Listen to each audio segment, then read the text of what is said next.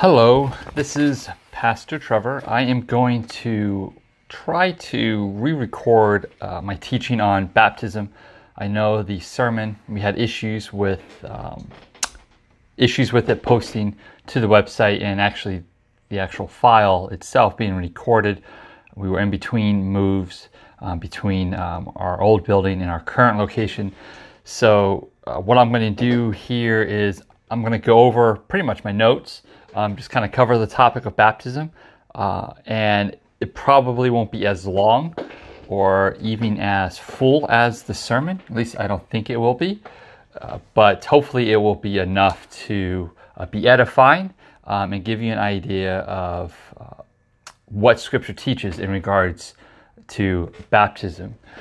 Spurgeon wrote that nothing is more plainly taught in the New Testament than that it is the duty of every believer in Christ to be baptized. And I'm hoping that as we go through this, if you don't already understand that, that you will by the end of this um, podcast. I want to answer four questions, though, real quick to help us get started. Uh, that uh, one of our members uh, asked earlier in the week. And I'm going to use these four to kind of um, frame our discussion. Um, but I'm going to answer them briefly now and then hopefully expound on them throughout the sermon. And the first question is Is baptism necessary for salvation? Absolutely not. Uh, Spurgeon again writes A man who knows that he is saved by believing in Christ does not, when he is baptized, lift his baptism into a saving ordinance. In fact, he is the very best protester against that mistake because he holds that he has no right to be baptized until he is saved. Second question Does requiring baptism for something, like membership for example, start us down the slippery slope to legalism? requiring baptism does not lead us down the slope of legalism any more than observing communion or seeking to obey any other teachings of Jesus. Now, how does freedom in Christ play into this question? First, we must ask what does it mean to be in Christ? And then ask what does the freedom mean? And what does that look like? In order for us to be in Christ, we must be united with Christ. And we'll talk about that more in the second main point uh, later on uh, when I talk about Romans 6. And finally, the fourth question how is it different from the Old Testament Jews? That is, how is uh, baptism different from the Old Testament Jewish requirement of circumcision. Well, I think it's different every other way, other than that it acts as a sign of a spiritual reality. One was commanded to Abraham and his descendants. The other was commanded by Jesus to anyone who would be his disciples. Now, let me first apologize to anyone who has uh, never been taught about baptism but has been part of the church for quite some time. See, baptism is a core tenet of our faith. Without baptism, there is no Christianity. There are many teachings of Scripture, but baptism is a teaching that cannot be ignored when sharing the gospel. And no teaching should be ignored, but baptism, it's a mark of who we are. It's a distinctive of our faith that has been that way since the first century. And even today, it is baptism that makes a Christian in the eyes of an unbelieving world. It is baptism that will often get a professing Christian killed, not just professing the faith, but the actual act of baptism.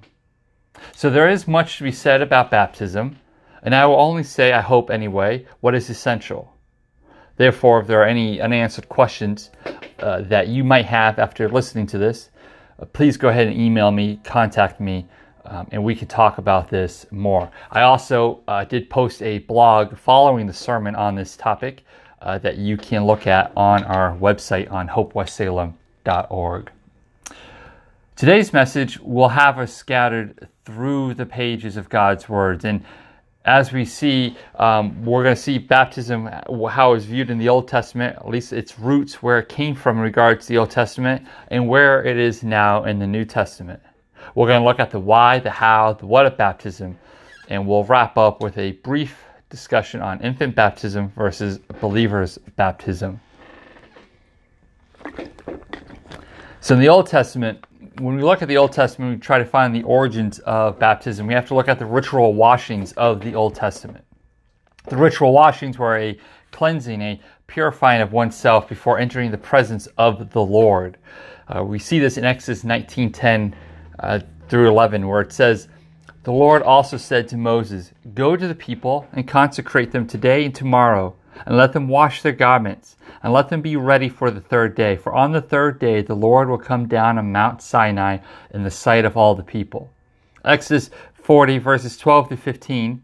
Then you shall bring Aaron and his sons to the doorway of the tent of meeting and wash them with water. You shall put the holy garments on Aaron and anoint him and consecrate him, that he may minister as a priest to me. Numbers 8, verse 5 through 7. Again, the Lord spoke to Moses, saying, Take the Levites from among the sons of Israel and cleanse them. Thus you shall do to them. For their cleansing, sprinkle purifying water on them, and let them use a razor over their whole body and wash their clothes, and they will be clean. Leviticus 17:15 goes on, talks about more, and there are many other verses in the Old Testament that talks about this need to cleanse oneself with water in order to be in the presence of God or his community. And this connects us in the New Testament, Revelation chapter 7 verse 14 and chapter 22 verse 14, where it says that those who are washed are able to enter into the Lord's presence. In Revelation 7:14, the robes are actually washed white by the blood of the lamb, that is Jesus Christ. Now, the washing here signifies two things. One, God's holiness and our uncleanliness, aka our sinfulness. Just as Moses was commanded to take his sandals off at the burning bush, our God is holy. And in order to enter into his presence, we must be made clean. So cleansing, purification is necessary. And in the Old Testament, the presence of God was found in the temple, in the tabernacle, uh, the tent of the meeting. But now in the New Testament, his presence is found in his church, more specifically in us, believers, those of which the Holy Spirit dwells within. And so in the Old Testament, you had to be cleansed every time you desired to be in the Lord's presence. You had to offer sacrifices repeatedly to be forgiven for your sins. Well, now in the New Testament, with the New Covenant, we are baptized once and for all. We offer one sacrifice that was made on our behalf, that's Jesus Christ. And by doing so, we ourselves are washed clean of our sins before God by the blood of the Lamb. So let's talk now about the ins and the outs of baptism. Well, first, why baptism? Kind of talked about that already with the connection with the Old Testament um, ritual washings.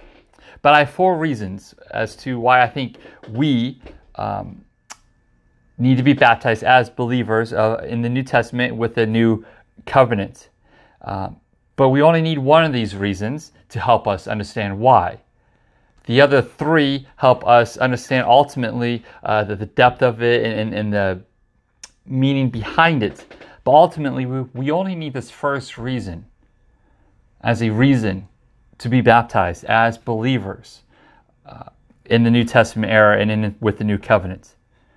And that reason is ultimately it's commanded. Matthew 28, verse 18 to 20, the Great Commission. Matthew writes, Jesus came and said to them, all authority in heaven and on earth has been given to me. Go therefore and make disciples of all nations, baptizing them in the name of the Father and of the Son and of the Holy Spirit, teaching them to observe all that I have commanded you. And behold, I am with you always to the end of the age. This is how we make disciples. We don't make disciples by having people repeat, repeat um, after me as, as we pray. That's not commanded. That's not how we do it. If you want to know how to make disciples, if you want to know how discipleship is supposed to be done within the church of Christ, you don't need a 12 step program. Jesus tells us explicitly how to do it. You don't even need a discipleship 101 class. He tells us right here in the Great Commission, Matthew 28.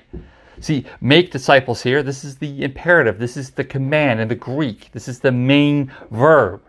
The other verbs, go, baptize, and teach, they're, they're part of participles and they modify the command, make disciples. They tell us what it looks like to make disciples. Therefore, part of this making disciples is baptizing. You cannot make disciples if you are not baptizing. Plain and simple. So we baptize in the name of the Father, the Son, and the Holy Spirit. Along with that, we teach the disciples to obey all of his commands, to observe his commands. Part of that is to be baptized. So if you're not baptized and you're not teaching them all to observe, you're not making disciples. And all these commands that he's talking about are the ones that are found in his word, not ones found through private revelations. Now, part of making disciples is a life of obedience.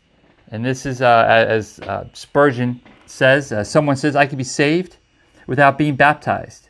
So you will do nothing that Christ commands. If you can be saved without doing it, you are hardly worth saving at all. A man whose one idea of religion is that he will do what is essential to his own salvation only cares to save his own skin. Clearly, you are no servant of Christ's. Baptism if not essential to your salvation, is essential to, to your obedience to Christ. And then in Acts 2.38, Peter, when he's asked, what must we do to be saved? He tells them, repent and be baptized, each of you. When you are saved, you repent of your sins. Then you prove it by being obedient to the command of Christ, by identifying yourself as a Christ follower publicly, by submitting to his way of life and denying your way of life. See, again, baptism does not save us, but it is a sign, it is a reflection, it's an outward expression of an inner reality. And that leads us to our second reason that baptism is a sign. In Romans chapter 6, verses 3 and 4, Paul writes, Do you not know that all of us who have been baptized into Christ Jesus were baptized into his death? We were buried, therefore, with him by baptism into death, in order that just as Christ was raised from the dead by the glory of the Father, we too might walk in newness of life. Baptism signifies the reality of the union we have with Christ. See, often baptism is, is, seen in this way. When one goes into the water, as they go under, it signifies the death to self and, and being united with Christ into his death. And then when we come out of the water, that represents our union with Him and His resurrection and the newness of life that follows. This is why we celebrate baptism, because we are witnessing a physical expression of a person who has been born again into eternal life. In the early church, water baptism was closely linked with baptism of the Holy Spirit. And when I speak of baptism of the Holy Spirit, I'm speaking of our hearts and our souls being regenerated. That ultimately is our salvation experience. It's not a separate thing. You're not saved and the baptism of the Holy Spirit comes later. For us, it happens at the same time. When you read the early church fathers, you will see baptism sprinkled throughout their letters. So much so, you could say their theology of salvation was immersed in the idea that being baptized and being saved could not be separated. To speak of water baptism as necessary for salvation made sense because of what it represented. It represented our union with Christ. So to be aware of baptism and not to do it is to deny the union with Christ. The Ethiopian eunuch of Acts 8, he desired to be baptized at once. Once he once the gospel was made known to him and he was aware of it, he and he saw some water. He's like, "What's what's stopping us? Let me be baptized." This is the proper response to the gospel. So, since baptism is a sign, it's a moment we can look back on, right? And, and this is an edifying thing because it, it's something that we can engage in. It's an experience that we can have. It's a tangible thing for us to use to remind us of who we are sons of God, born again and justified by the grace of God, not by anything we have done. You don't earn your baptism, it's a blessing of grace to you. And as such, we can look back to that moment despite in our lives we might wander off the path and we might do things we don't want to do. But we will always have that moment of baptism early in our faith where we can look back and remind ourselves I'm justified.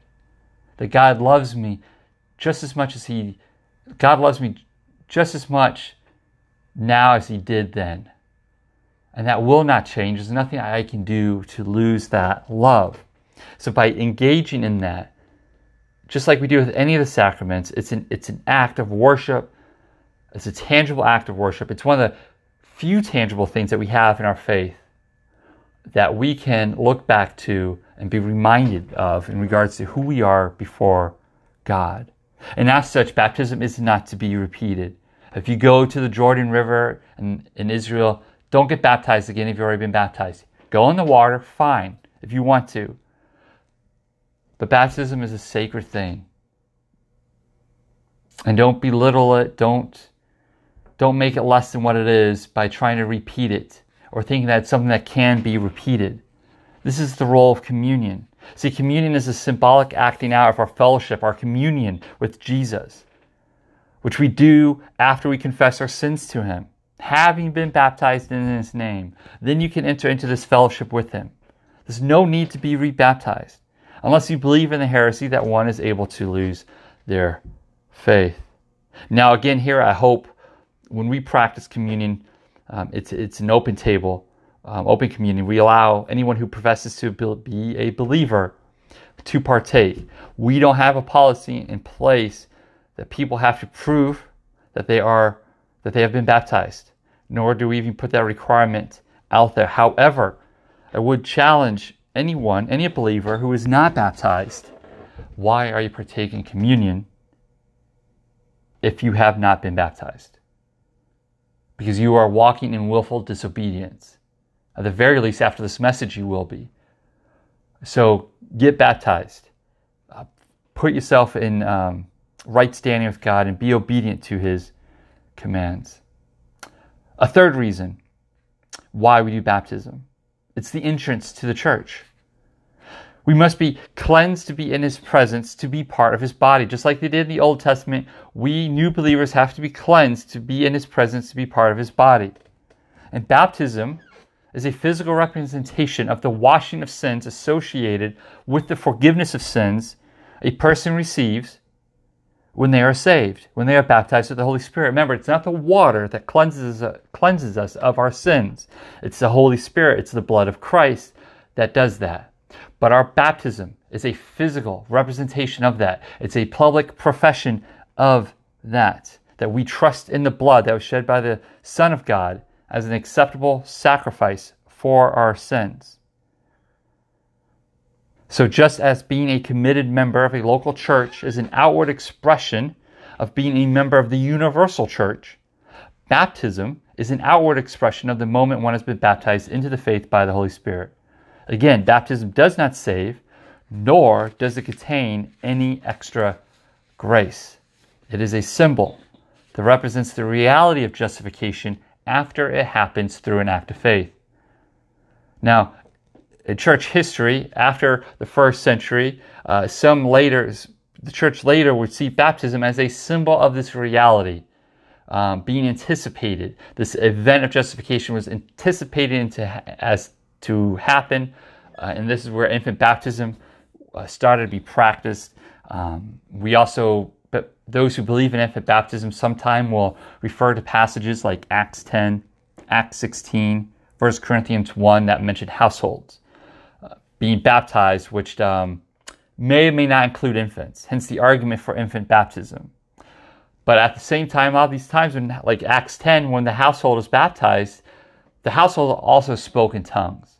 I don't think the infants were speaking in tongues. They couldn't speak at all. And speaking in tongues in Acts clearly is not some angelic language, but a foreign language in which there was somebody there that could understand that language, and what they heard was the proclamation of the gospel, the good news.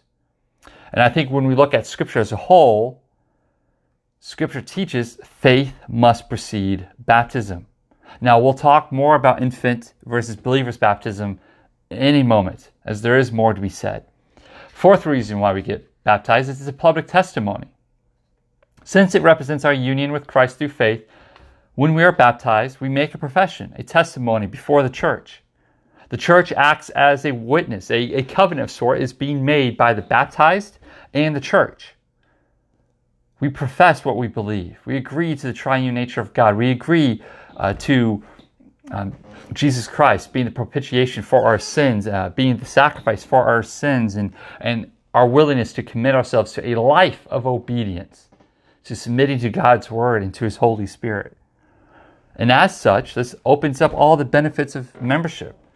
This in, starts us on the track for a discipleship, um, if it, in which baptism is a part of. It opens us up to accountability because now we have a body of believers that know what we profess to believe and will hold us accountable to this.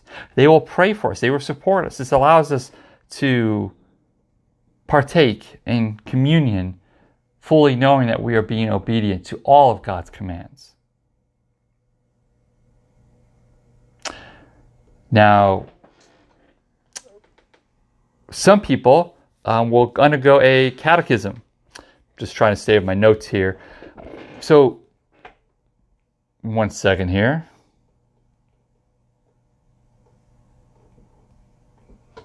Right, and yeah. So, in order for in order for people to make this a public testimony before um, the body of Christ in the early church, what was practiced was if you wanted to be baptized, you had to undergo a catechism, sometimes months to years long, um, just so that they would know what they were believing. They would understand the faith that they were being brought into.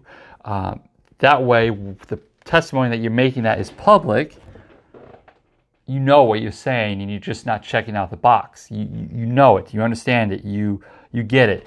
Today, people who want to be baptized in our church, I meet with them, I sit with them, I go over the questions, I have them write testimony. They read the testimony before uh, the church, after baptism, and then I ask the questions that are real clear and explicit on the faith, and they affirm those questions. If they can't affirm any of those questions, uh, they cannot be baptized. Um, so, baptism is is very important in helping us establish um, our membership in the church um, establishing who are believers and what they believe.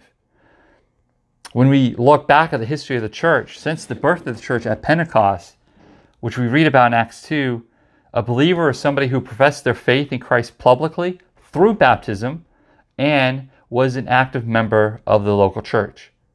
You did not have a believer if either one of those was missing. It did not exist. You, if you were a believer in the New Testament, you were baptized and you were part of a local church. Why should it be any different today? For whatever reason, we have in the modern church in past maybe 100 years, I don't I don't know, past 20 years maybe even, we have allowed people to be believers but not be baptized. And when you look at scripture, that's not what's taught at all. And the church has never practiced that until recently. And I don't, I think it's only really practiced here in America. Even the persecuted church where people are, they seek to be baptized even though it risks their life. Now, let's talk about infant versus believers baptism, um, which is also known as paedo baptism, which is infant baptism, versus credo baptism, which is believers baptism. Now, why infant baptism? And, and Kevin DeYoung was um, a big help in this, not personally, but just reading some of his material. Um, he's a Presbyterian uh, pastor, really bright theologian. I love reading his stuff. Uh, so I disagree with him on this.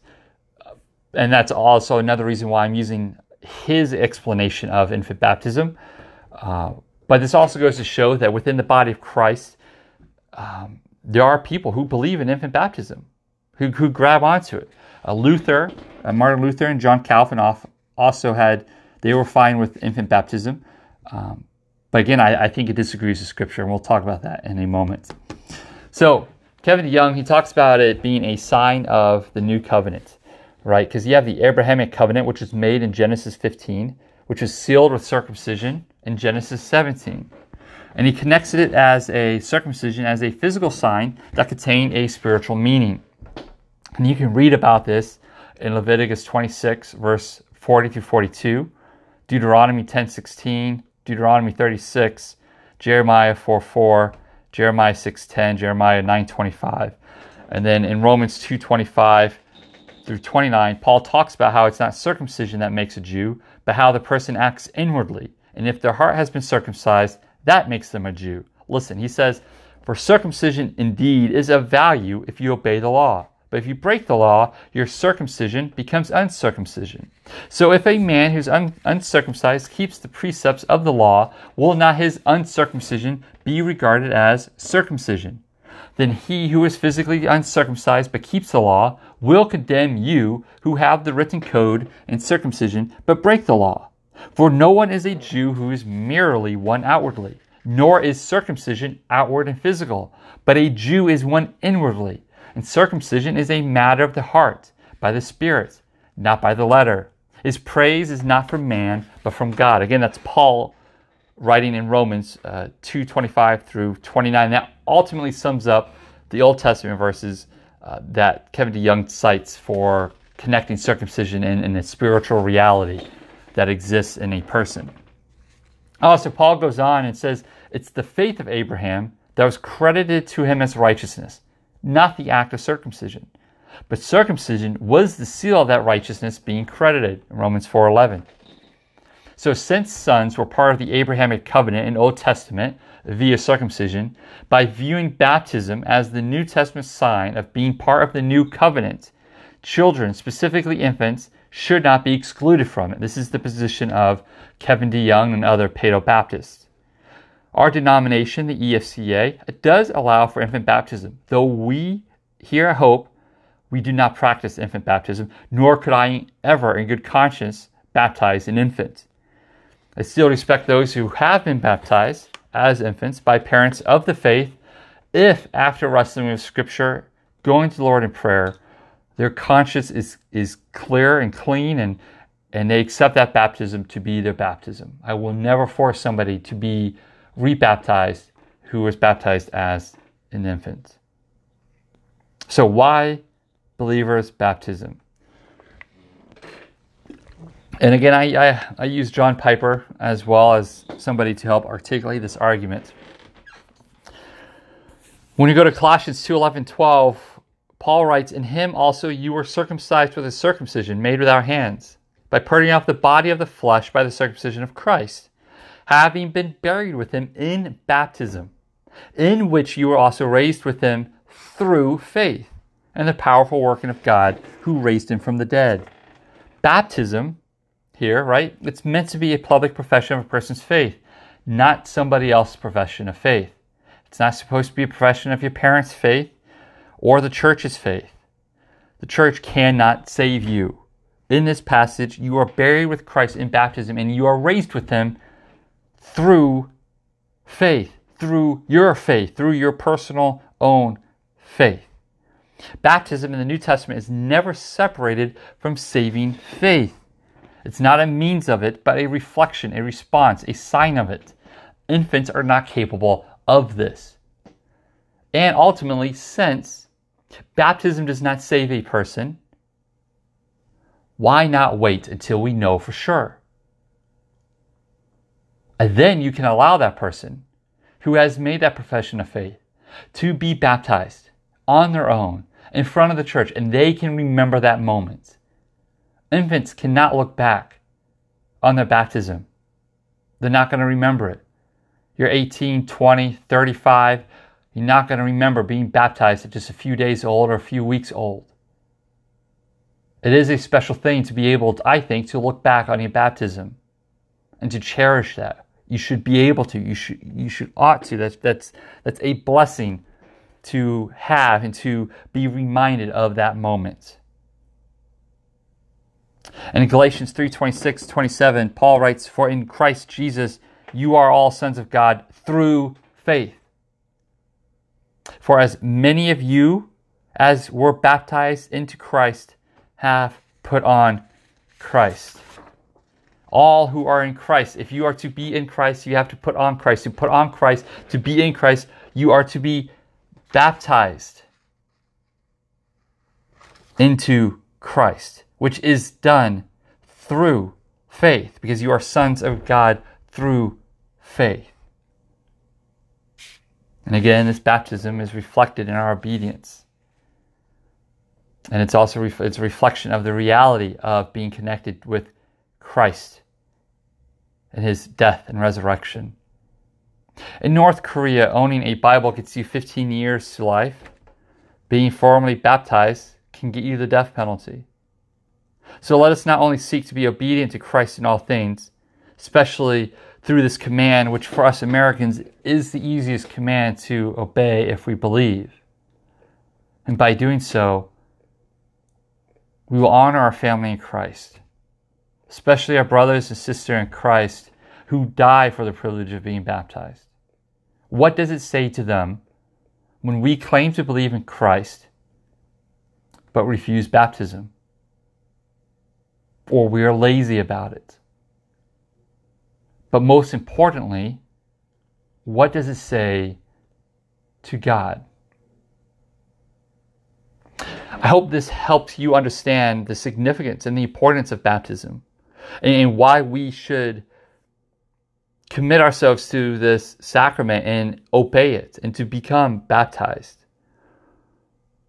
And again, if you have any questions on any of this, of what was talked about, what was shared, uh, please uh, reach out, uh, email me, uh, contact the church. I would be happy to explain more. You can check the blog um, on the website as well, um, and we can talk about it more. I know baptism is um, a big topic, and I didn't get into the particulars of sprinkling versus immersion and, and so forth.